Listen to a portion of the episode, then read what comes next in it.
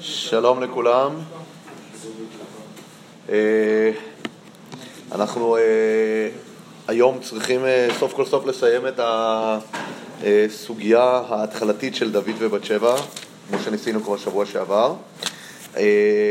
אני ברשותכם הייתי רוצה לחזור בקצרה, כי זה מאוד מהותי למה שנדבר היום, מה שדיברנו שבוע שעבר על המשל של כבשת הרש, לא נעשה זה באותו היקף, אבל נדבר על נקודות מתוך המשל, כי כמו שאמרתי, אני חושב שהמשל של כבשת הרש, יש בו מפתח כדי להבין את הסיפור כולו. כי בסופו של דבר, מה התפקיד של המשל? זה הנביא שמתייצב מול דוד ומשקף לו את מה שקרה, והמשל והנמשל פה הם מאוד מאוד קריטיים כדי להבין מה הסיפור ומה שקרה פה אה, באמת. אז אנחנו עמדנו על זה שבמשל קודם כל משתמשים כאן בתוכחה עקיפה ולא ישירה. נתן לא מתייצב מול דוד ואומר לו, אתה אה, חט, חטאת באשת איש, חטאת ברצח, לא, הוא לא אומר לו את הדברים האלה בצורה ישירה, הוא הולך במעקפים. דוד לא כל כך מבין מלכתחילה שמדובר בו, אלא הוא חושב שזה מדובר על איזשהו מקרה אחר, תיאורטי, לא מדבר עליו אה, ישירות. אנחנו שאלנו, ואני חושב שזו אחת השאלות המרכזיות להבין כאן את הסיפור, שאלנו מה, מה, מה הסיפור של העשיר הזה. מדובר כאן על עשיר שפורץ לבית של השכן שלו העני וגונב ממנו כבשות, זה, אמרנו זה לא הגיוני, זה כמו שאני אספר, כמו שככה תיארנו את זה, ביל גייטס שנכנס לאיזה בית של איזה יהודי במאה שערים וגונב לו חתיכה של קוגל. מה, מה, מה, מה נסגר עם העשיר הזה? הוא מה, הוא משוגע? למה הוא נכנס לאנשים לבתים לגנוב בהם כבשות? מה הסיפור? אה, אה, אה, איך הוא יכול להרשות לעצמו את זה כדבר כזה? עכשיו, הסיפור הזה, אנחנו רואים שזה סיפור שמגיע גם למלך, לדוד. למה סיפור כזה צריך להגיע לדוד המלך? תלכו לאיזה בית דין שם ותפתרו את העניין הזה. לא כל, צריך להבין, שלא כל סיפור בשאלה פרטית מגיע למלך. מלך דן בשאלות לאומיות, לא דן בשאלות פרטיות. אם מישהו יבוא היום לביבי ויטריד אותו על המרפסת שהשכן שלו הוציא, הוא יגיד לו, גש לבית משפט לתביעות קטנות. כאן זה, זה באמת מדובר כאן על בית משפט לתביעות קטנות, הסיפור הזה. מה זה? מישהו גנב למישהו. מה, למה זה מגיע לדוד המלך? הוא חורץ על זה גזר דין מוות, ראינו.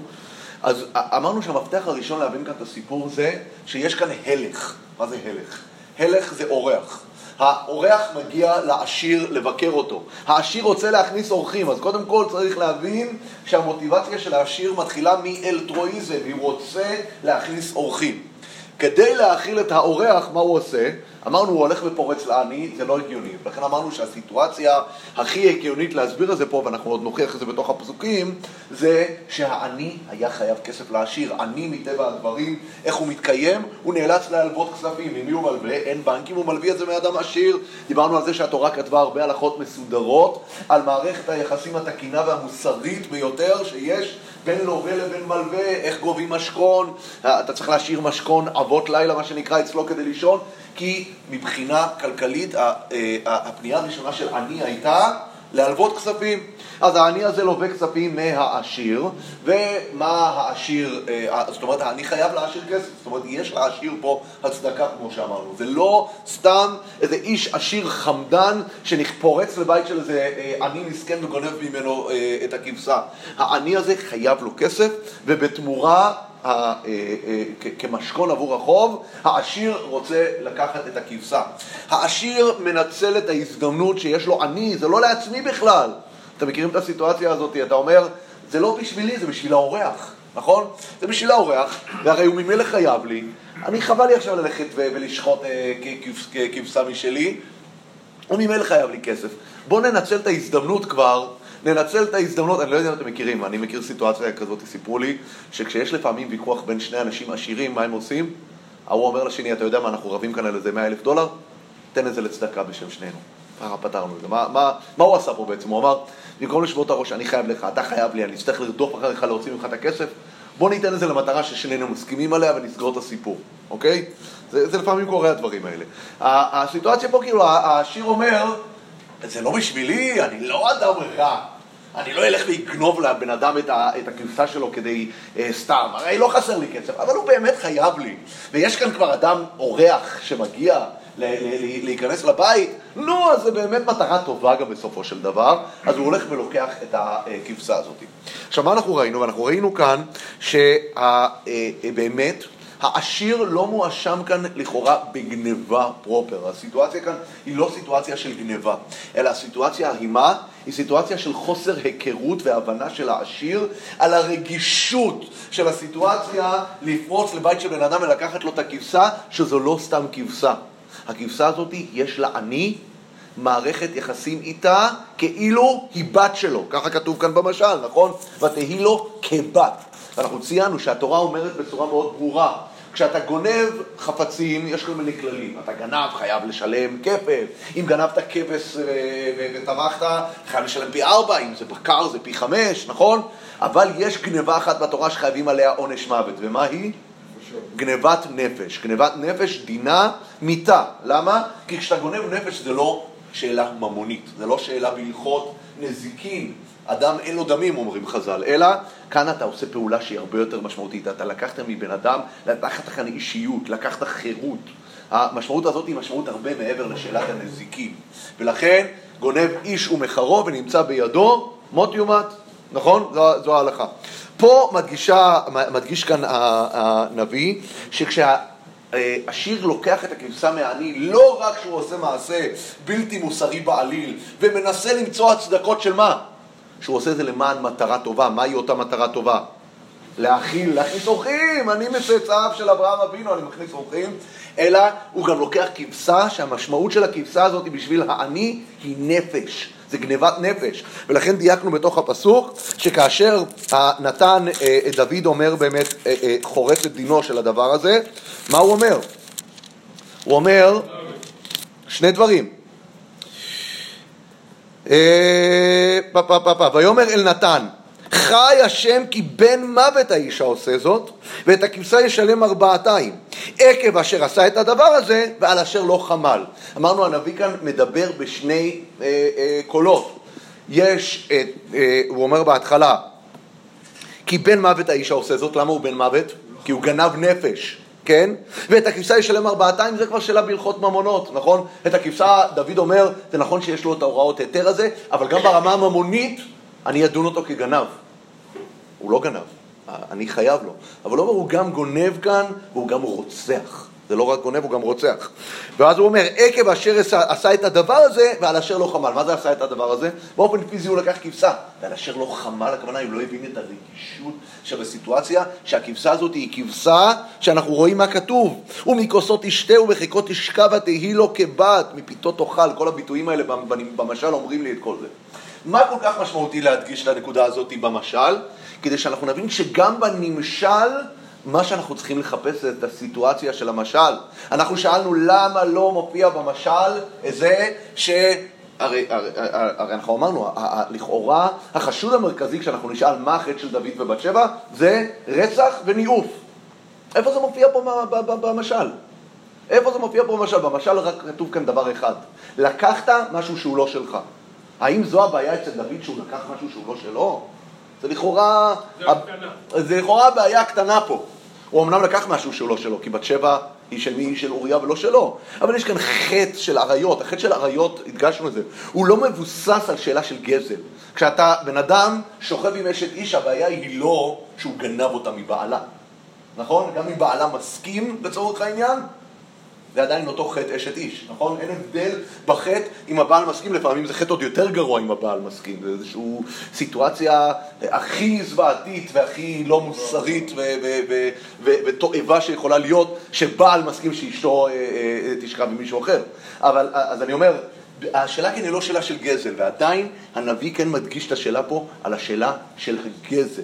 ולכן אם אנחנו רוצים להבין את החטא של דוד, אנחנו צריכים להבין שקודם כל, הסיפור המרכזי פה הוא לא הסיפור לא של הרצח ולא הסיפור של הניאוף. הסיפור הוא סיפור אחר, קצת יותר עדין, יותר מורכב. סיטואציה מוסרית שיש לה לכאורה הצדקה באותה מידה כמו של העשיר, מה? יש את אותה הצדקה שאני חייב לי. הוא חייב לי, לכן אני לוקח את זה, כן. מה שהנביא אומר לו לו, את מה שדוד אומר, פרשה לו חמל, אחרי שכתוב ויחמול לקחת מצונו. נכון. מקרוב.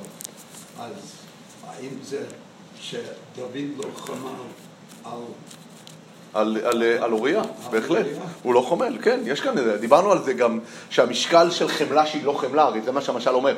המשל אומר, העשיר חומל, אבל הוא הכי אכזר שיש. אמרנו, המשקל הזה של חמלה, שהיא הכי אכזרית שיש בעולם, כבר פגשנו את זה בספר שמואל אצל שאול. ששאול חומל על מי? חומל על עמלקים, ולא חומל על כהני נוב שהוא רוצח אותם מנער ועד אישה, עולל וזקן, טף ונשים, כולם בלי, בלי שום אה, בעיה. זה, זה, יש כאן גם עקיצה לדוד. אתה ירשת את שאול כי אתה לכאורה הוורסיה היותר טובה של מלך, אבל מה? אתה, אתה נופל באותם אה, דברים בדיוק. אנחנו לאט לאט כנראה נתבשל פה מחום. אני כבר רואה אנשים מתחילים ככה לפשוט אה, זה. אני ממליץ. תודה. מה? אז... אה, לא, יש כאן את הריתחא דאורייתא, זה כבר יחמם פה את כולם, אני חושב, ואם אם יהיה כאן, נדליק שוב פעם. אז נעשה- כפי דעתי. אוקיי. אה, עכשיו, בנוגע ל... אז אני אומר, זו נקודה שאנחנו צריכים לחפש. אז בואו נראה, איך אנחנו מוצאים את הסיטואציה הזאת אצל דוד. אז האמת היא שאנחנו צריכים לשים לב ברמת הפשט, איפה, ואני חושב שהסיפור הזה כאן של המשל, הוא, הוא הדגל הכי גדול של, מ, מ, מ, מ, שאני יכול לבחון דרכו את העניין הזה. בואו נראה איזה עוד דברים אנחנו רואים. קודם כל אנחנו רואים דבר מעניין, אנחנו רואים שנתן מגיע להוכיח את דוד רק אחרי תשעה חודשים. למה הוא מחכה תשעה חודשים כדי להוכיח את דוד? לכאורה החטא שקרה, מתי הוא קרה? סליחה? הוא קרה ממש בהתחלה. לא. נתן מחכה שבת שבע תהיה בהיריון. ואני יודע עכשיו מניסיון כמה הרי- הריון יכול להיות ארוך. וזה השליש הראשון, והשני, והשלישי, וללכת לאולטרסאונד, ועוד פעם, וזה, נו, הכל בכביכול. נולד הילד, ואז נתן מגיע. מה, מה, מה, מה, מה קורה? מה קורה? למה, למה צריך אה, ככה? אה, הסיפור, ועוד דיברנו, אבל סיפור משמעותי פה, שבסופו של דבר דוד נשאר עם בת שבע, למרות הבעיה ההלכתית העצומה, שלפי ההלכה אסור, כתוב שאישה שבוגדת היא אסורה לבעל ולבועל, הוא נשאר איתה, לא רק שהוא נשאר איתה, אלא הוא מקבל פרס. מה הוא מקבל? את הבן, את שלמה. אותו שלמה שאנחנו רואים שזה לא סתם נולד ילד, הקדוש ברוך הוא שולח את נתן להגיד לו, תקרא לו ידידיה כי השם אהבו.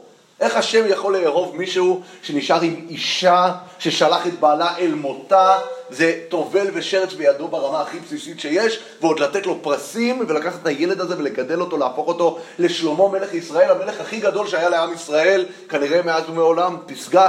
הפסגה של עם ישראל זה שלמה המלך, אין יותר גבוה מזה. אנחנו שואפים לחזור למה?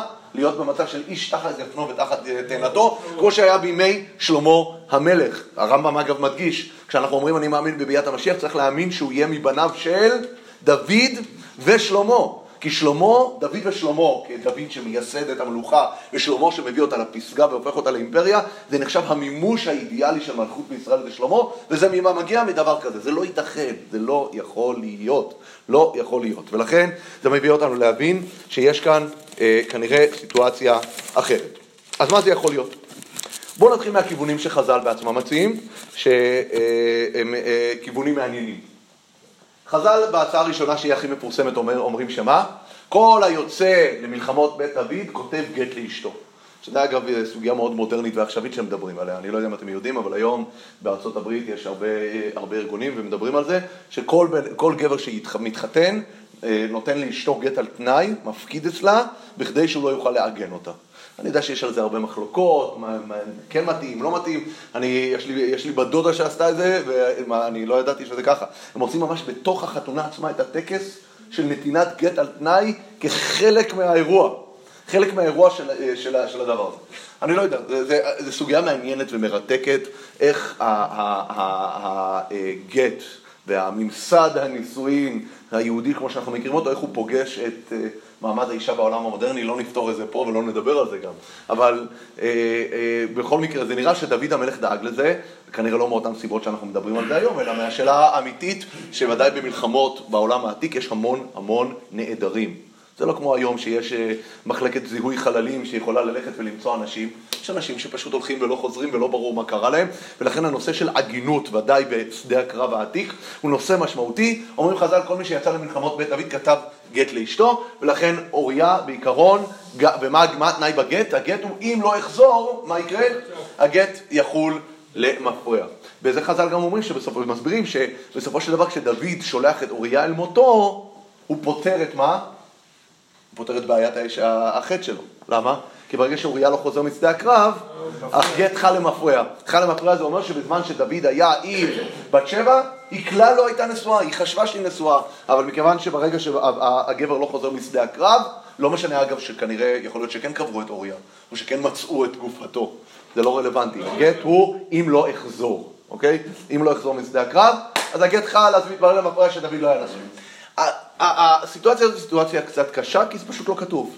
זה לא כתוב, זה לא, אין לנו רמזים לזה, זה סוג של נתון שחז"ל מוסיפים לתוך האירוע, שאנחנו לא מכירים אותו ברובד הפשט.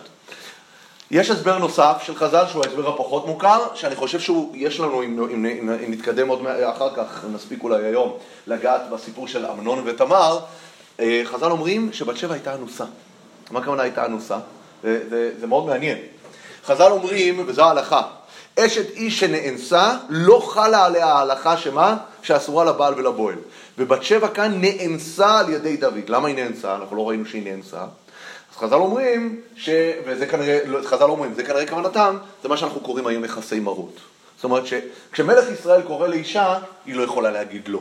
אז זה לא אונס במובן הפיזי של העניין, זה אונס ברמה היותר מנטלית של הסיטואציה, שאי אפשר להתנגד למלך ישראל שקורא לאישה, ובת שבע הייתה אנוסה. אוקיי? לא. מה זה? זה פותר את איך לא זה פותר את הבעיה? זה. זה פותר את השאלה ההלכתית. הלכתית אני לא יודע אם לאונס מותר. מה? אז זה מה שהגמרא שם אומרת. הגמרא שם אומרת שאנוסה מותרת לבעל לבועל וכמעשה שהיה, שזה אצל דוד אומרים, ממש ככה. זה מה שהגמרא אומרת, נקודתית כדי לפתור את השאלה הזאת, כי הגמרא לא מבינה איך דוד נשאר עם בת שבע אחר כך, הרי ההלכה היא שאסורה לבעל ולבועל. אנחנו נראה אחר כך בהמשך להתייחס למהלך הזה, זה מהלך שיותר יכול להסתדר בפשט, כי המהלך הזה לא מכניס לי כאן נתון חדש שאנחנו לא יודעים עליו, שכל היוצא למלחמות בית דוד כותב גט, אלא הוא מנתח את הסיטואציה ואומר, בסיטואציה הזאת לא הייתה לבת שבע אפשרות להתנגד אה, לדוד. עכשיו, יש, יש אה, כיוון שלישי, הכיוון השלישי אומר שמה? שאוריה בכלל היה גוי. אוריה החיתי, הוא לא היה יהודי בכלל, הקידושין שלו עם בת שבע הם לא קידושין, וההלכה היא שלא לא חלים קידושין בין אישה לגוי ואין בזה הלכות אשת איש בכלל. עכשיו, יכול להיות, וזה מעניין, אם נבחן את כל שלושת התירוצים האלה, מה שלושת התירוצים האלה מנסים לומר לנו בעצם? הם מנסים לומר לנו שמבחינה פורמלית, הלכתית, אין כאן את הבעיה. הבעיה הזאת לא, לא קרתה, אוקיי? לא היה כאן בעיה של אשת איש. בנוסף, חז"ל מתמודדים עם השאלה של הרצח של אוריה, חז"ל אומרים שהיה מורד במלכות. הוא היה מורד במלכות. למה הוא היה מורד במלכות? וכאן גם יש לזה איזה שהם תימוכים בתוך הפשט. איפה התימוכים? כשאנחנו רואים את המשא ומתן ואת הדו-שיח בין אוריה לדוד, שדוד קורא לו, הרי מה קורה שם, אמרנו? דוד בעצם מנסה לשלוח אותו לביתו בשביל מה? בשביל לחפות על, ה, על, ה, על העניין הזה. אוריה פעמיים אה, בעצם מורד בדוד. בפעם הראשונה הוא לא מקשיב לו. עכשיו אנחנו, כמו שאנחנו קראנו שם וניתחנו את, ה, את ההשתלשלות של המאורעות שם בסיפור, כשדוד קורא לו אוריה, אוריה לא יודע כלום. הוא לא יודע, זה לא שעכשיו אוריה עצבני על דוד, איך עשית מעשה כזה, ולכן אני שם פס על המלך ואני לא מקשיב לו, זו לא הסיטואציה. בהתחלה הוא לא יודע כלום, והוא לא מקשיב לדוד, דוד אומר לו רד לבית, והוא נשאר עם העבדים, בחצר המלך. דוד קורא לו, שואל אותו איך עשית את זה. עכשיו אנחנו אמר, הסברנו שכנראה בשלב הזה אוריה כן שם. עכשיו כשאוריה כן שומע כאן, עדיין עדיין הוא ממשיך את המרידה שלו. עכשיו, אולי כאן אפשר לדון אותו לכף זכות, הוא כבר כועס על דוד, איך דוד עשה מעשה כזה עם, אה, עם אה, אשתו, כאשר אה, הוא נמצא בשדה הקרב, ואמרנו שהוא מעביר שם ביקורת חדה ונוקבת על דוד. מה הוא אומר? הוא אומר, איך אעלה לביתי, מה הביטויים שלו? שהוא אומר? הוא אומר, אהרון וישראל ויהודה יושבים בסוכות, ואדוני יואב ועבדי אדוני על פני השדה חונים, ואני אבוא אל ביתי לאכול ולשתות ולשכב עם אשתי? חייך וחיי נפשך אם אעשה את הדבר הזה. מה הוא אומר לדוד? אומר לדוד, אני לא מאלה שנשארים מאחורה בירושלים ושוכבים עם נשים ולא מגיעים לשדה הקרב, על מי הוא מדבר? הוא מדבר על דוד, הוא אומר לדוד, זה אתה, אני לא כמוך. אבל שימו לב מה הוא אומר בתוך המשפט הזה. הוא אומר, ואדוני יואב ועבדי אדוני. בפני דוד הוא אומר, אני, אתה יודע אצל מי אני עובד? אני עובד לא אצלך, אני עובד אצל יואב, הוא האדון שלי. והחיילים בשדה הקרב הם חיילים לא שלך, הם חיילים של מי? של יואב. ואתה יודע למה דוד? כי אתה פה, ואתה לא מבין מה קורה שמה. שמה ההתרחשות האמיתית שקורית בשדה הקרב, ואתה יושב לך פה בירושלים רגל על רגל, ומתעסק עם נשים והכל. אני לא זה, אני, יש לי אדון אחר. אני לך, אני לא צריך להקשיב, אתה לא כרגע מה שנקרא, אני שם עליך פס. גם אם יש הצדקה לתגובה האמוציונלית והביקורתית הזאת של אוריה, הוא לא יכול להגיד משפט כזה למלך. הוא לא יכול להגיד משפט כזה בצורה חשופה ופומבית למלך בישראל, והוא מורד במלכות. הוא מורד במלכות. אבל, בואו נשים לב לנקודה מאוד פשוטה. האם דוד נמצא בסיטואציה שהוא יכול לשפוט את אוריה למוות על המרידה שלו? כנראה שלא. יש למלך סמכות, צריך להבין, להוציא אנשים להורג בגין מרידה ומלכות. וכמו שציינו כבר, אנחנו ציטטנו מדרשות הר"ן והבאנו לזה תימוכין, שיש מערכת משפטית אלטרנטיבית למלכים. מלכים לא חייבים לפעול לפי השולחן ערוך בהקשר המשפטי שלהם. יש את דיני המדינה, דיני ההנהגה, הם יכולים לייצר את זה. המערכת המשפטית של המלוכה היא בהחלט מערכת עוקפת. הדרשות הר"ן ממש מתייחס במקרה, במקרה, מהמקרה שלנו כתימוכין לזה. אבל כאן דוד כבר לא אובייקטיבי. דוד הוא לא יכול להיות הדיין והמוציא להורג של אוריה, במצב שאשת אוריה, הוא היה איתה, גמרנו. בשלב הזה הוא כבר לא אובייקטיבי. לא הורג אותו בפועל? הוא שולח אותו למוות. בסדר. הוא שלח אותו למוות וצריך לדעת, אגב, בהלכות, זה נכון שאין שליח לדבר עבירה, כן? אבל פה, למה אין שליח לדבר עבירה? כי אני אומר דברי הרב ודברי התלמיד מי שומעים. כשאתה, שולחים אותך לעשות עבירה בשם מישהו, אתה צריך להבין שהקדוש ברוך הוא יותר חזק מהמשלח ואתה חייב להקשיב לו. כאן יואב לא יכול להגיד את דברי הרב ודברי התלמיד, דברי מי שומעים. כי מי שעומד בצד השני שנתן לו פקודה, מי זה? זה המלך. זה המלך. המלך דוד שולח אותו. ויש לזה הצדקה חוקתית. באופן פורמלי יש לדוד את ההצדקה להוציא להורג את אוריה כמורד במלכות. אבל מה? זה לא נעשה כאן בתהליך מסודר, זה לא אתי, זה לא נראה טוב, זה מצטייר גרוע, זה מריח נורא נורא נורא מלוכלך. כמו שאומרים בשפתנו, כשר, אבל מסריח. או כמו שהרמב"ן קורא לזה, מנוול ברשות התורה.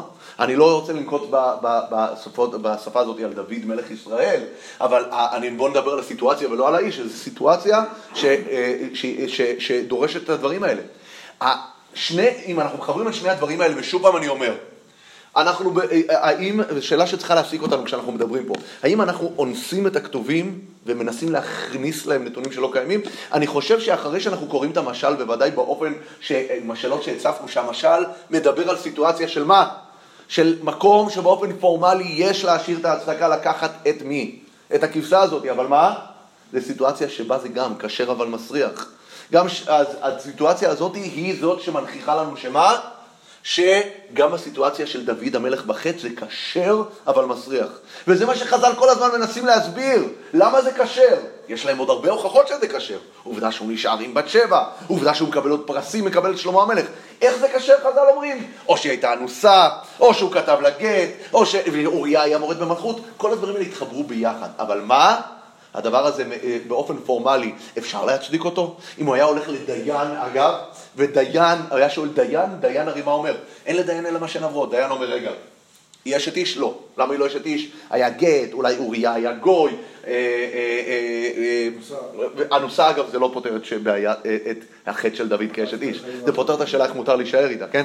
אז הדיין אומר, זה בסדר. רגע, אוריה רצח? לא, לא, לא, לא, זה לא רצח, כי אוריה, יש נתונים, היה מורד, מורד במלכות. דיין נותן תשובה מה? פורמליסטית, זה בדיוק מה שאומר דרשות הר"ן שראינו. התפקיד של דיין זה לעיין בכתובים, להגיד מה הדין. הדין, שחור על גבי לבן, אומר שדוד לא עשה כאן כלום. בשביל זה צריך דווקא משפט מלך. מלך התפקיד שלו לתת משפט שעוסק יותר בניואנס, עוסק ב, ב, במקום היותר אה, אה, אה, אנושי, זה בדיוק מה שדרשות הר"ן מגדיר למה חייבים, וככה הוא כותב, מערכת משפטית אלטרנטיבית לבתי המשפט. שאגב, אני חייב להגיד לכם שזה ממש ממש ממש הסיטואציה שאנחנו מכירים בימינו. תנו לי לפתוח סוגריים, כי זה סיפור שאנשים לא מבינים איזו פארסה זו. אתם מכירים את הסיפור של פתיחת המרכולים בשבת בתל אביב? כן. כולם מכירים. אני לא יודע אם אנשים, מספיק אנשים מבינים את ההשתלשלות של הסיפור הזה.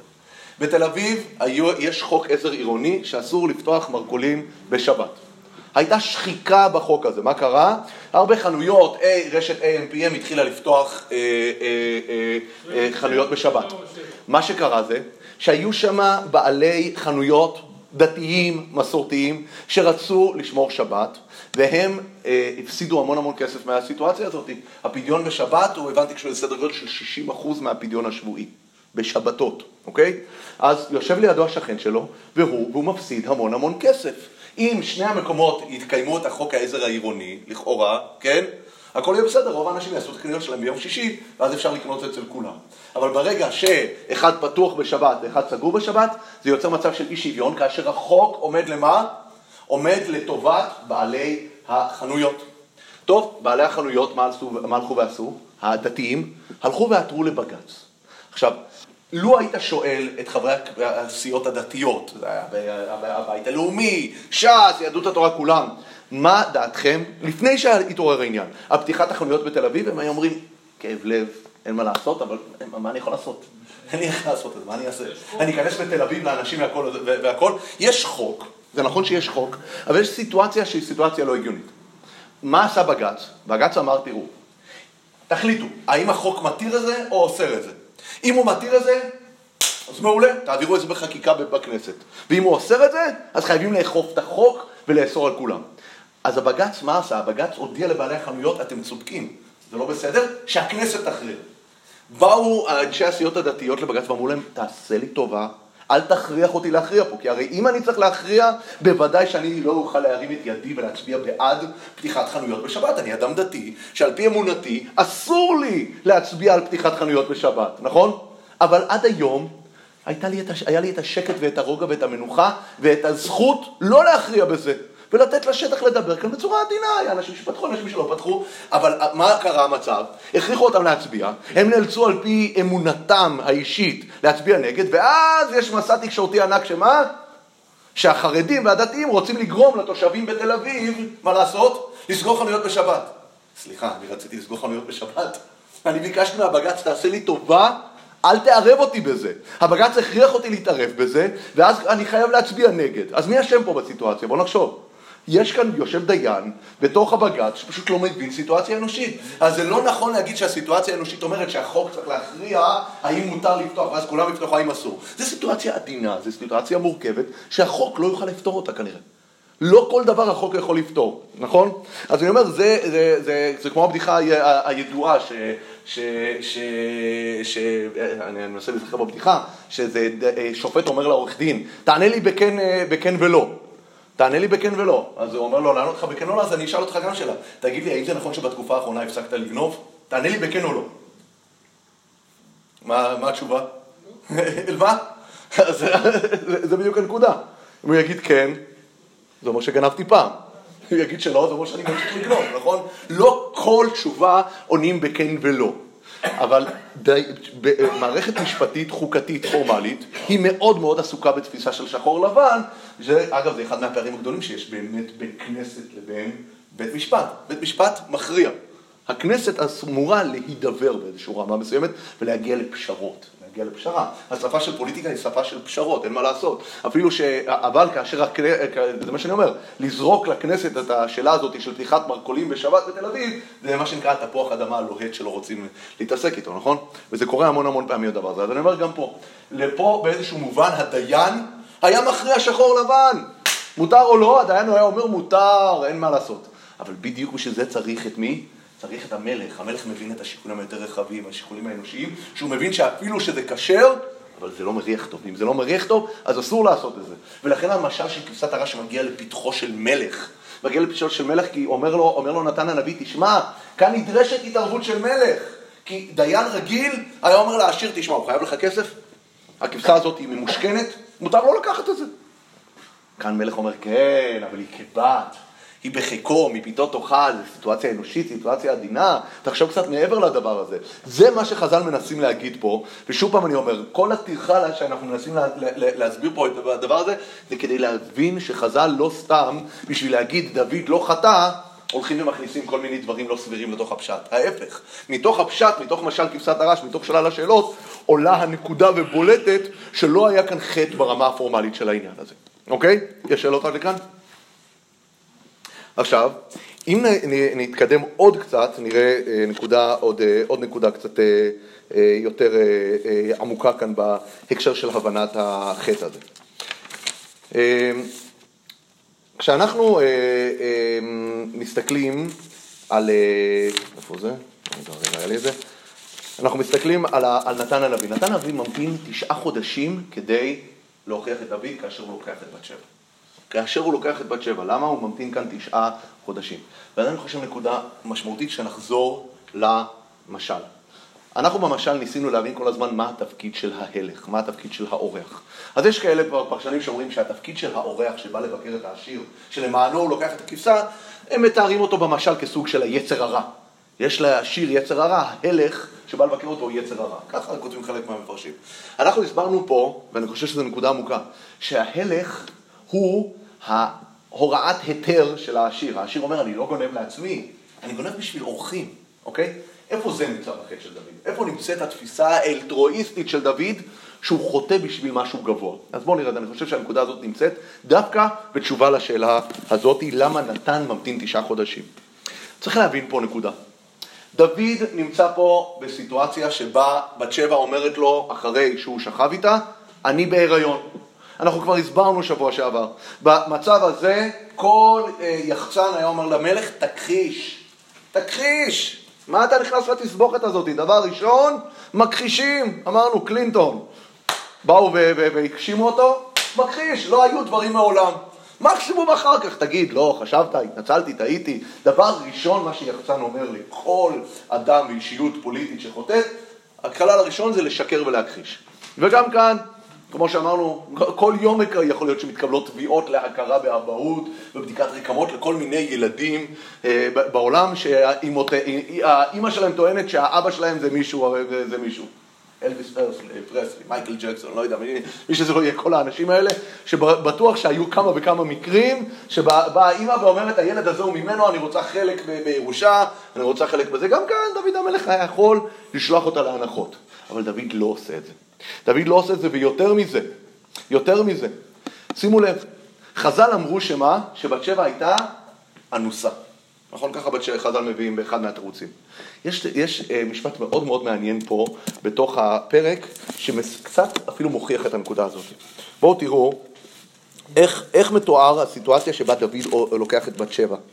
איך מתואר? ויעבור, אני קורא בפרק י"א פסוק כ"ז, ויעבור האבל וישלח דוד ויאספה אל ביתו. מה זה ויאספה אל ביתו?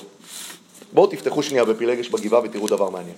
זה סוף, אה, אה, סוף ספר שופטים, בפרק כ"ג, אם אני לא טועה, כ"ג, בואו בוא נראה מיד, כדי ש... אה, לא כ"ג, סליחה, פרק כ', כן? אפילו לפני כ', י"ט, סליחה, פרק י"ט. יש שם איש שהלך לאסוף את פילגשו שברחה ממנו. האיש צועד מכיוון בית לחם והוא עובר כאן ליד מה? ליד ערים אה, בסביבות ירושלים, הוא עובר את יבוס ובסוף הוא מגיע לאן? הוא מגיע לגבעה, נכון? כשהוא מגיע לגבעה, תראו מה כתוב. ויסורו שם, אני קורא בפרק, בספר שופטים פרק י"ט, פסוק ט"ו. פרק, אפילו פסוק י"ד קודם, ויעברו וילכו ותבוא להם השמש אצל הגבעה אשר לבנימין. הם עברו את יבוס, הם לא רצו להיכנס ליבוס, יבוס היא עיר נוכרי אז, עדיין מיושבת על ידי אה, גויים, לא רוצים להיכנס לשם, מגיעים, או, היידיש אשתות, אפשר להיכנס כאן, וברוך השם, פה אנחנו נוכל, וה... כמו שאומרים, הערב מתקרב, ותבוא להם השמש אצל גבעה אשר לבנימין. ויסורו שם לבוא ללון בגבעה, ויבוא וישב ברחוב העיר. עכשיו הוא מצפה, הוא נכנס לשטיבל למנחם אייריב, ויגש אליו איזה יהודי נחמד ויגיד לו, פון תעיד, נו, כי מהר, עשה שטיקל קיגל, mit הרינג, mit ליקח, משהו, ולא קורה כלום. הוא נשאר לבד ואף אחד לא אוסף אותו לבית. מה קורה? ושימו לב, ויבוא וישב ברחוב העיר ואין איש מאסף אותם הביתה ללון. מה כתוב אחר כך? והנה איש זקן בא מן מעשהו מן השדה, יש את הצדיק בסדום, זה הזקן הזה, נכון?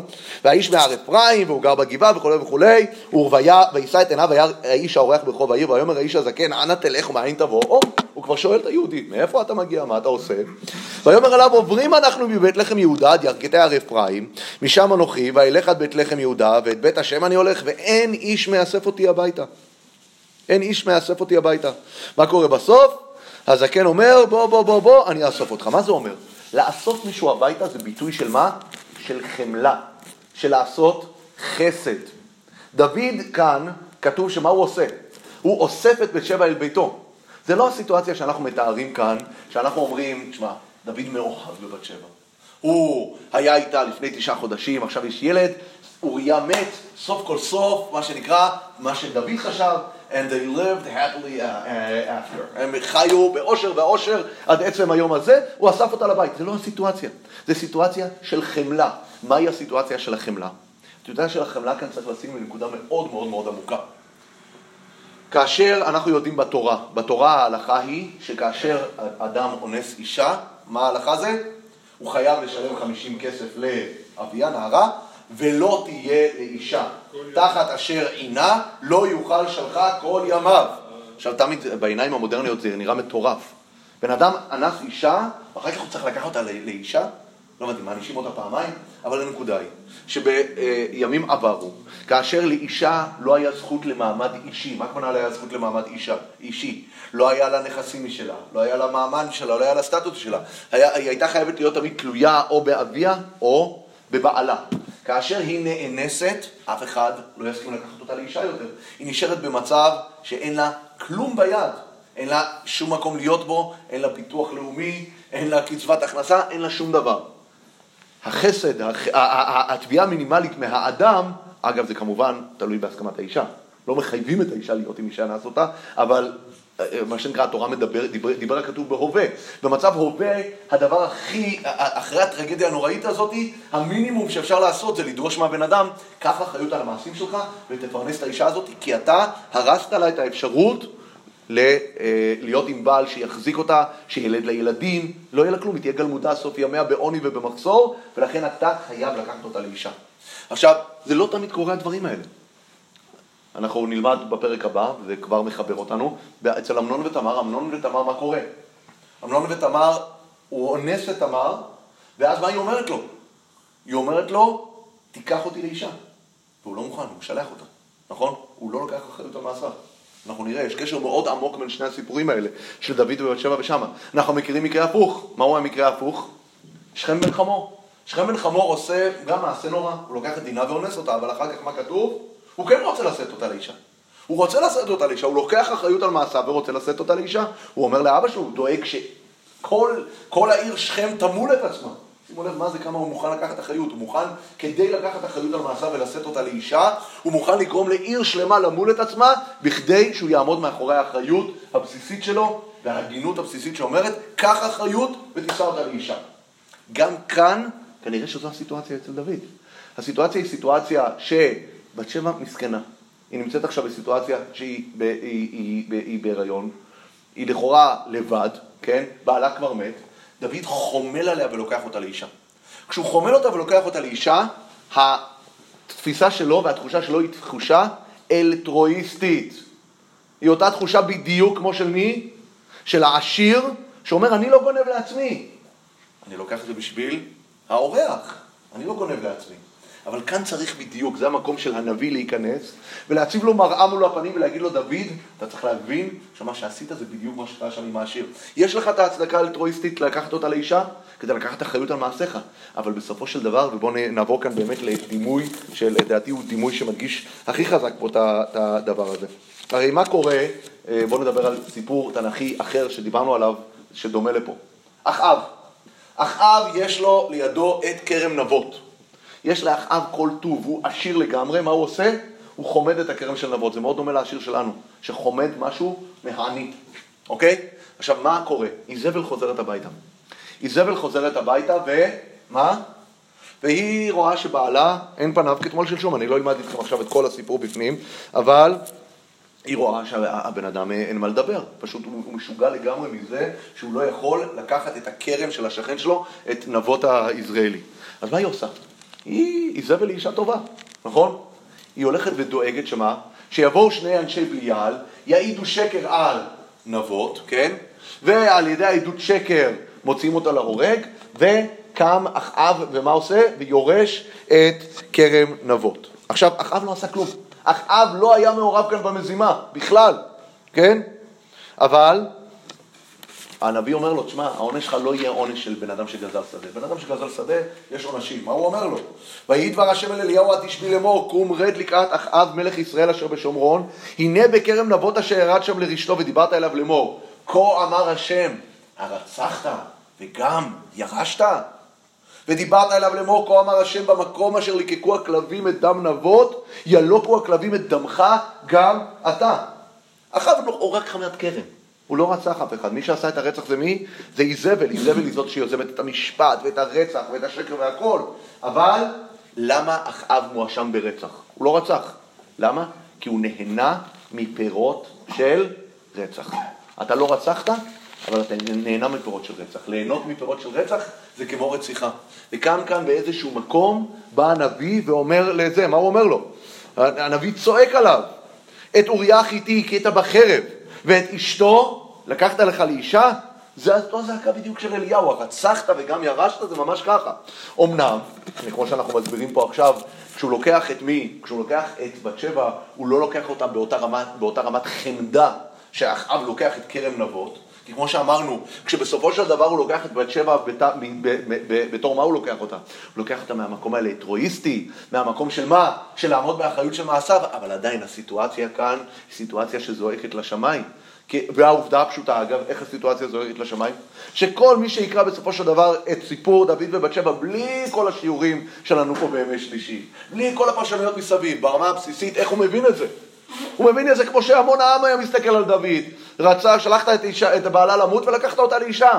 אנחנו יודעים, למה אנחנו יודעים? כי אנחנו למדנו היטב, ודייקנו בפסוקים, וקראנו את חז"ל, אנחנו מבינים את הסיפור. אבל הכותרת של ידיעות אחרונות יום למחרת היא הרצחת וגם ירשת, אין מה לעשות. זה ככה נראה וזה ככה מצטייר, וזה בדיוק אותו זעקה. ולכן מה? ולכן מגיע, ולכן אני אומר, יש הצדקה אולי לזה שמה? שאוריה צריך למות. למה? הוא היה מורד במלכות. יש הצדקה שמה? שבת שבע יכול להיות שזה לא סיפור של אשת איש, היא הייתה נשואה לגוי, היה גט, כל, כל הדברים. אבל עדיין, בוא, אי אפשר לברוח מהסיטואציה הפשוטה, שאתה לוקח ואוסף אותה הביתה, שמה נתן הנביא אומר, עד כאן. למה הוא ממתין תשעה חודשים? אם אתה לוקח אותה, אנחנו כבר בבעיה. אבל אני, ברשותכם, אם יש שאלות עד לפה? אם אין יש שאלות, אני אפילו ארד טיפה יותר לנקודה עוד יותר אה, אה, אה, שיכולה לתת כאן, להסביר איזושהי סיטואציה עמוקה. אנחנו אמרנו שהמניע של דוד לקחת את בת שבע הוא מניע אלטרואיסטי, נכון? מניע אלטרואיסטי שאישה שנאנסה, אתה לא משאיר אותה לבדה, לבדה, אלא אתה לוקח אחריות על הפעולות שלך. אני חושב שיש כאן מניע אלטרואיסטי עוד יותר, לא רק בנוגע לבת שבע. אני חושב שיש כאן איזושהי נקודה שאנחנו לא אה, אה, אה, שמים לב אליה. דוד המלך, אחד מהדברים שהכי בולטים אצלו זה האבל שיש לו ביחס למוות של בניו. אנחנו רואים את במוות שלו, במוות של אבשלום, אנחנו רואים במוות של אמנון. דוד תמיד באמת הוא אב, כמו שאמרנו, הוא דמות של אב מתאבל, שזה כואב לו וקשה לו. אני חושב שדוד, מעבר לשאלה של האחריות שהוא לקח על בת שבע ועל מעשיו בתור אונס, שחייב לקחת, את ה, את ה, לקחת לאישה את אנוסתו, יש לו כאן תחושה של אחריות מאוד חזקה על העובר, על הילד. הוא מבין שהאישה בהיריון, הוא מבין שהאישה בהיריון, הילד הזה הוא ילד שלי. דוד מנסה לחשוב בסיטואציה הזאת, איך אני דואג לילד. כמו שאמרנו, היה לו מאוד קל להתנער מהחטא. אבל אם הוא היה מתנער מהחטא, מה היה קורה? בת שבע היה נולד לילד, כשבעלה בשדה הקרב, התוצאה היא שמה? שהילד הזה ממזר. דוד, אני רוצה גם להזכיר לכם, דוד יודע מה זה להיות ממזר. דוד 27 שנה מחייו, מה היה? היה נחשב כממזר, אנחנו מכירים את מה שאנחנו הסברנו בסיפור של ההמלכה של שמואל הנביא, איך בהמלכה של, ששמואל ממליך אותו, אז מתברר שדוד הוא ילד לגיטימי, עד אז הוא חשוד כילד מן החוץ. זו הסיבה שהוא לא מגיע למעמד ההמלכה. זו הסיבה שהם מתביישים בו בני ישי.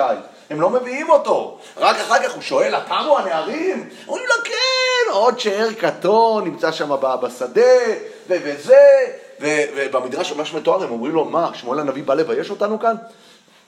אומרים שזה המשפט באמת בתהילים מוזר הייתי לאחי, הייתי ממזר.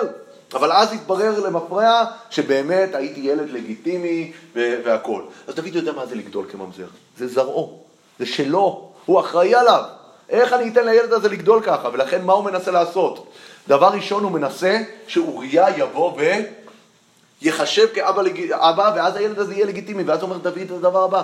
אני אמנם חטאתי, נפלתי, פשעתי, אבל מה? לפחות הילד הזה יגדל כילד רגיל לכל דבר, בלי חותמת של מה? של הבושה הזאת של הילד הממזר. ולכן, מה זה? איך זה מותר? שילד אה, ממזר לא ממזר. איך זה מותר מבחינת ההלכות? אז אני אמרתי, יכול להיות שהלכתית אין כאן בעיה. אמרנו, הלכתית הוא מותר, אין כאן, אה, יכול להיות שבעלה הוא גוי, אבל ברמה החברתית הוא נחשב כממזר. זה מה שאני אומר, אני, אני חושב שחלק מהמטרה של חז"ל פה, בהקשר לשאלה שלך זה, הם אומרים, אל תחפש את הפתרונות כאן בסוגיה, בשאלות ההלכתיות. שאלות הלכתיות אנחנו נפתור, נשים בצד, עזוב אותך, זה לא הנושא פה.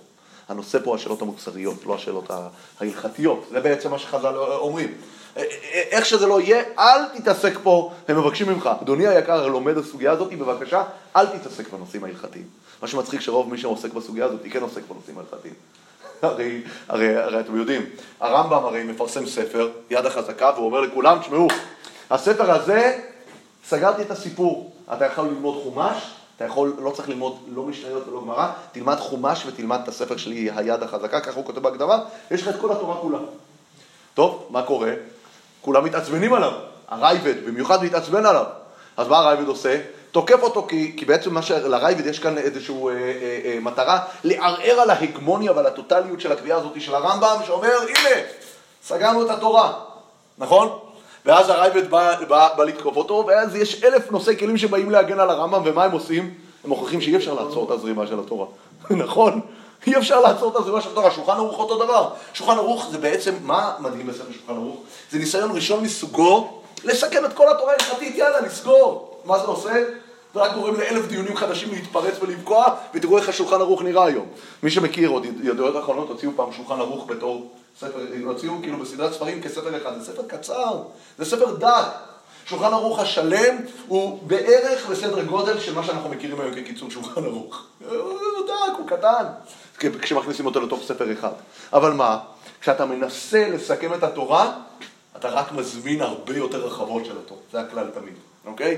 אז גם כאן אני אומר, אנשים אה, אה, מנסים לסכם את הדיון כאן ו- ו- ולסכם אותו, ו- ואני אומר, כל מה שחז"ל כל הזמן אומרים לך זה אל תסכם את הדיון כאן ברובד ההלכתי, כי אם אתה עוסק כאן ברובד ההלכתי אתה מפספס. כי המטרה שלנו כשאמרנו לך את הפתרונות ההלכתיים, שכל היוצא למלחמת בית דוד כותב גט וכל זה, זה כדי להסיט ולהסביר לך, עזוב עכשיו את הנושא ההלכתי. הנושא פה הוא הנושא המה? הנושא המוסרי, הנושא הערכי. אוקיי? לכן אני אומר פה, השאלה של הממזרות, אני לא, אני, לא, אני לא חושב שזו היה הפונקציה של הדיון פה. אבל דוד מה מנסה? דוד רואה שיש כאן ילד שעלול להיות ממזר, הוא מנסה לשדך לילד הזה אבא, אבל הוא לא מצליח. הוא לא מצליח, זאת אומרת שהמקום שלו זה מקום אה, אלטרואיסטי. הוא מוכן גם לוותר בעצם על הילד הזה, יגדל שם ילד, שהילד הזה לא יודע שהוא אביו אומר בלבד שיהיה טוב לילד. יש כאן לכאורה איזשהו מצב הכי אלטרואיסטי שיש. הדימוי הכי קרוב שאפשר להביא לסיפור הזה, זה הסיפור של משפט שלמה. במשפט שלמה, איך הוא יודע מי האימא האמיתית? דווקא האימא שמוכנה לוותר על הילד, היא האימא האמיתית. לכאורה דוד כאן, בשביל שלא יגזרו את הילד, זאת אומרת שלא יכריזו עליו כממזר, מוכן לגזור, הוא מוכן למסור את הילד, רק שיהיה שלו. שיהיה של אוריה, רק אל תפגעו בו, אל תיגעו בו. לכאורה זה האלטרואיזם של הורה ברמה הכי גבוהה שיש. אני לא צריך אותו לידי, רק שיהיה לו טוב. רק שיהיה לו טוב, נכון? אבל אוריה, מה קורה? אוריה מטיח בו את ההאשמות, מורד בו, משפיל אותו. דוד באמת עובר כאן מסע שלם של ייסורים, ודוד דן את אוריה למיטה ומנסה כאן לחפות כדי, שוב פעם, להכשיר את, ה, את הילד, כן? אבל בהמשך הוא גם לוקח חסות על בת שבע. למה הוא לוקח חסות על בת שבע? הסבר אחד דבר אמרנו, כי היא אנוסה. אבל יש כאן הסבר עוד יותר עמוק, הוא רוצה להיות הורה. יש כאן ילד, יש כאן ילד שהוא רוצה ללכת ו- ו- ולגדל אותו. לכן מה עושה נתן? נתן ממתין עד שדוד לוקח אותו לביתו. כאן זה השלב שדוד כמו השיר מרגיש הכי טוב. אה, אני הכנתי לאורח שלי, הכנתי לו סטייק טוב, אני צדיק, אני יודע להאכיל אורחים, אני כמו אברהם אבינו, ולבקר רץ אברהם. לא, לא שלחת משרתים, הוא בעצמו, הוא נכנס לבית של העני, הוא עושה לשם ייחוד קודשא בריחו, לוקח את הכבשה, הרינו מוכן ומזמן לקיים מצוות הכנסת אורחים, כמו שלמדתי מאברהם אבינו עליו השלום, והוא שוחט והוא מבין את הסטייק בדיוק במדד העשייה הכי מוצלחת שיש. בשלב הזה הוא מרגיש צדיק יסוד עולם העשיר. וגם דוד, דוד בשלב הזה, אחרי כל מה שקרה בסופו של דבר, הוא אוסף אישה מסכנה לביתו, והוא הולך לגדל את הילד שלו, אחרי כל הניסיונות שהוא עשה, זה השלב שהוא מרגיש כביכול, שאחרי כל מה שקרה, אבל בתכלס, הוא, הוא כביכול יכול להגיד לעצמו, המטרה מוצדקת. כי, כי יש כאן ילד שצריך לקחת אחריות ולגדל, יש כאן אישה שצריך לקחת אחריות ולדאוג גם לה. לכאורה, היינו אומרים במצב המושלם, דווקא בשלב הזה נכנס נתן הנביא לסיפור, ממתין תשעה חודשים, כדי לתפוס אותו, להגיד לו, לא, לא, לא, לא, לא, לא ולא. לא ולא, זה לא הסיפור. ולכן שימו לב דבר מעניין. אה, אה, דוד, כשהם מגיעים לקראת סוף הסיפור, מה קורה? נתן הנביא נותן את כל רשימת העונשים שדוד המלך אמור לקבל. אבל אנחנו רואים שמה? שאחד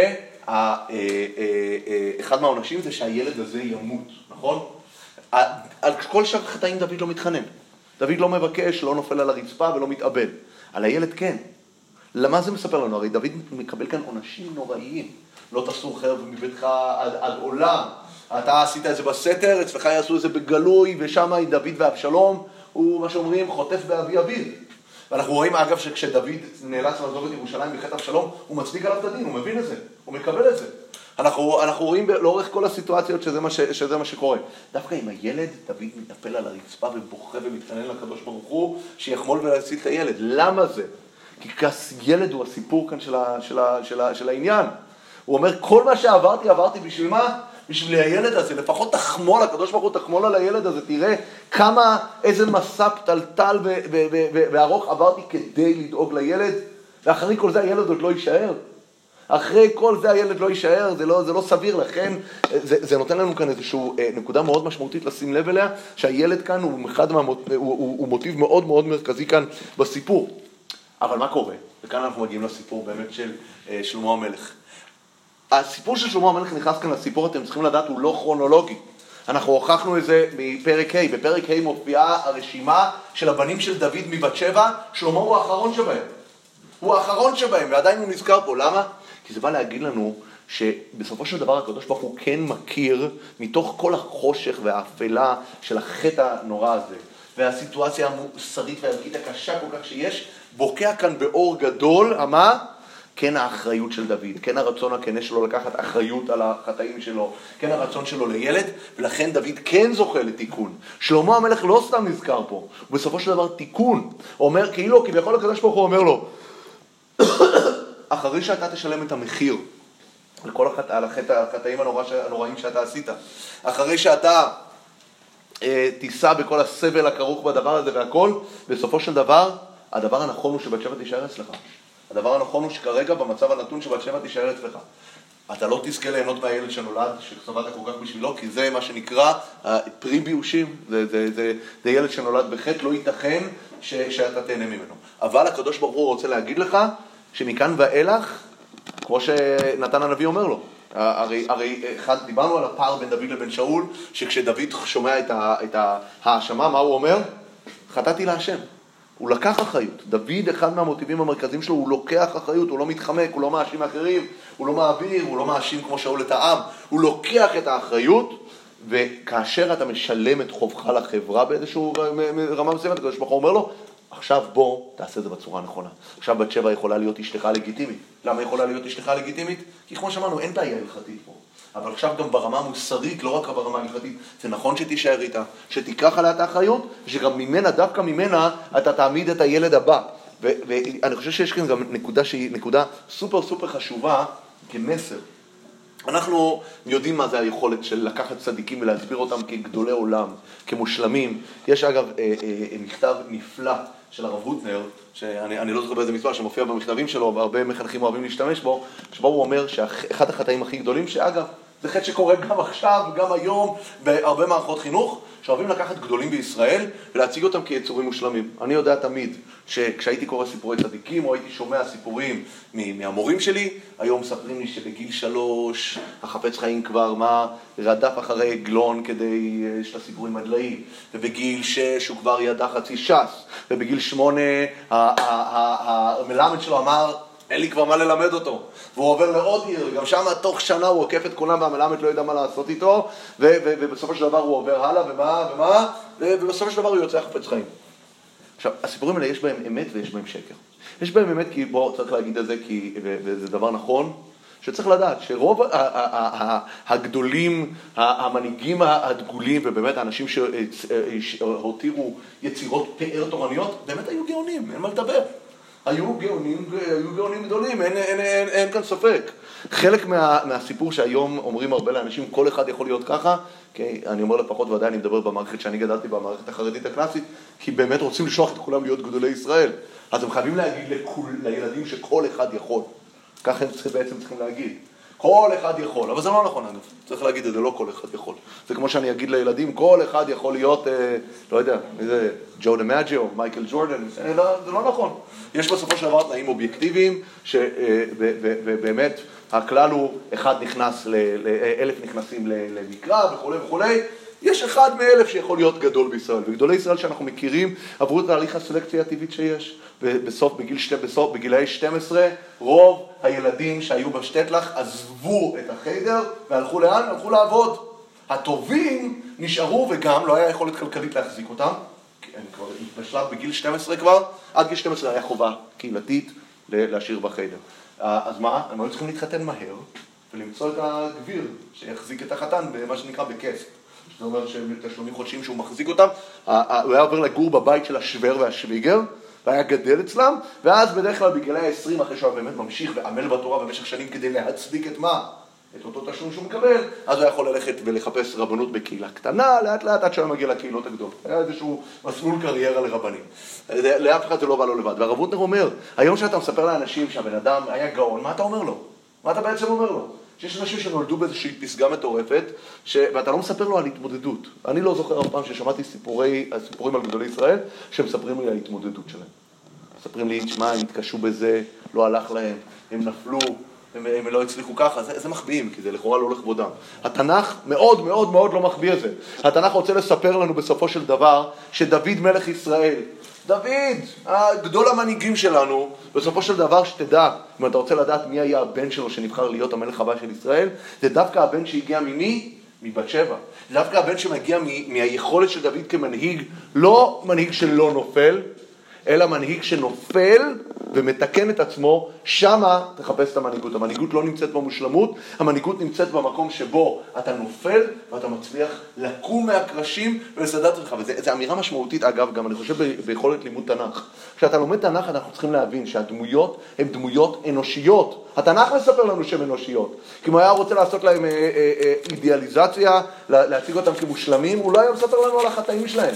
התנ"ך מאוד חשוב לו שאנחנו נדע לתפוס את הדמויות האלה ולהבין אותן על המורכבות שלהם. אנחנו תמיד פוגשים דמויות מורכבות. אתה רואה דמות בתנ"ך, אף פעם לא תראה דמות חד-ממדית. זו דמות מורכבת, דמות שדורשת עומק, דמות שאתה יכול להזדהות איתה דווקא בגלל החטאים והנפילות שלה, ודווקא בגלל זה יכולה ללמד אותך, ואתה יכול לעקוב איך היא באמת קמה מהקרשים. איך אתה חושק שיניים ומתקדם ומתגבר על הניסיונות כדי להגיע לאן שאתה מגיע, וזה לא שאתה נולד ככה. אתה לא נולד מושלם, אתה עובד כדי להגיע לזה, כן. מה שהתנ"ך מספר זה על העונש שמגיע לדוד בגלל שהבן שלו מת.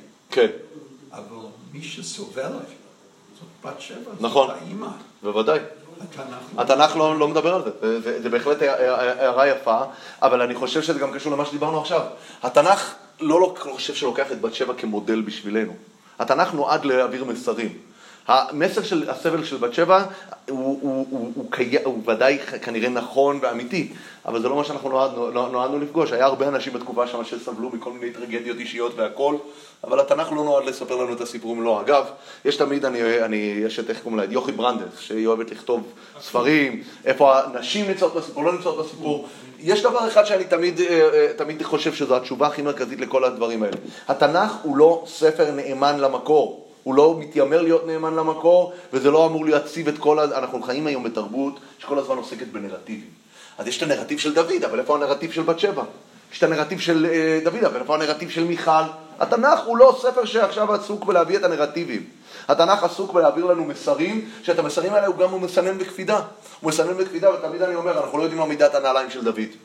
כי התנ"ך לא טרח לכתוב לנו, כי לא היה חשוב לו שנדע את מידת הנעליים של דוד. אם היה חשוב לו, הוא היה מציין לפעמים, וזה לכן תמיד סימן, תמרור. כשאתה רואה פרטים שוליים שמופיעים בתנ"ך, אתה צריך להבין שהם לא שוליים, כנראה טרחו, כי סיננו. אז הסיפור הזה הוא בהחלט, זה לא ספר היסטוריה, זה ספר שנועד להעביר מסרים. ואם אני לומד את הסיפור של דוד בת שבע, ובת שבע, השאלה שלי צריכה להיות ברמת המסרים, איפה נמצא העיוות כאן, העיוות המוסרי, ומה היה כאן הנפילה, מה היה התיקון שדוד צריך לעבור, איך התיקון הזה הוא באמת אה, אה, אה, עושה, עושה את העבודה ומתקן, וזה נצטרך לראות בפרקים הבאים. מה שאנחנו עכשיו, עכשיו נלמד בחטיבת הפרקים הבאה, י"ג ואילך, איך בסופו של דבר החטאים עושים גם את התיקון הראוי. אבל המסר שהתנ"ך רוצה להעביר לנו, ואין ספק שבת שבע סבלה, אבל בת שבע היא לא מוקד הסיפור. מוקד הסיפור הוא דוד, ולהבין איך דוד הופך למנהיג. בבית ספר למנהיגות, כשילמדו את הפרקים האלה, יבינו שמנהיג נופל ויודע לקחת אחריות, ומנסה לקחת אחריות ועושה המון טעויות על הדרך, אבל בסוף הוא קם, הוא גם מצליח וזוכה לילד כמו שלמה. תודה. You know that, um, that